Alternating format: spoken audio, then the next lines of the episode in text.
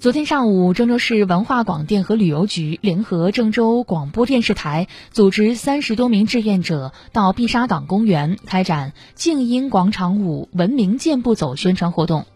活动旨在倡导文明风尚，促进广场舞、暴走团、集体健步走等全民健身运动的文明、健康、有序发展。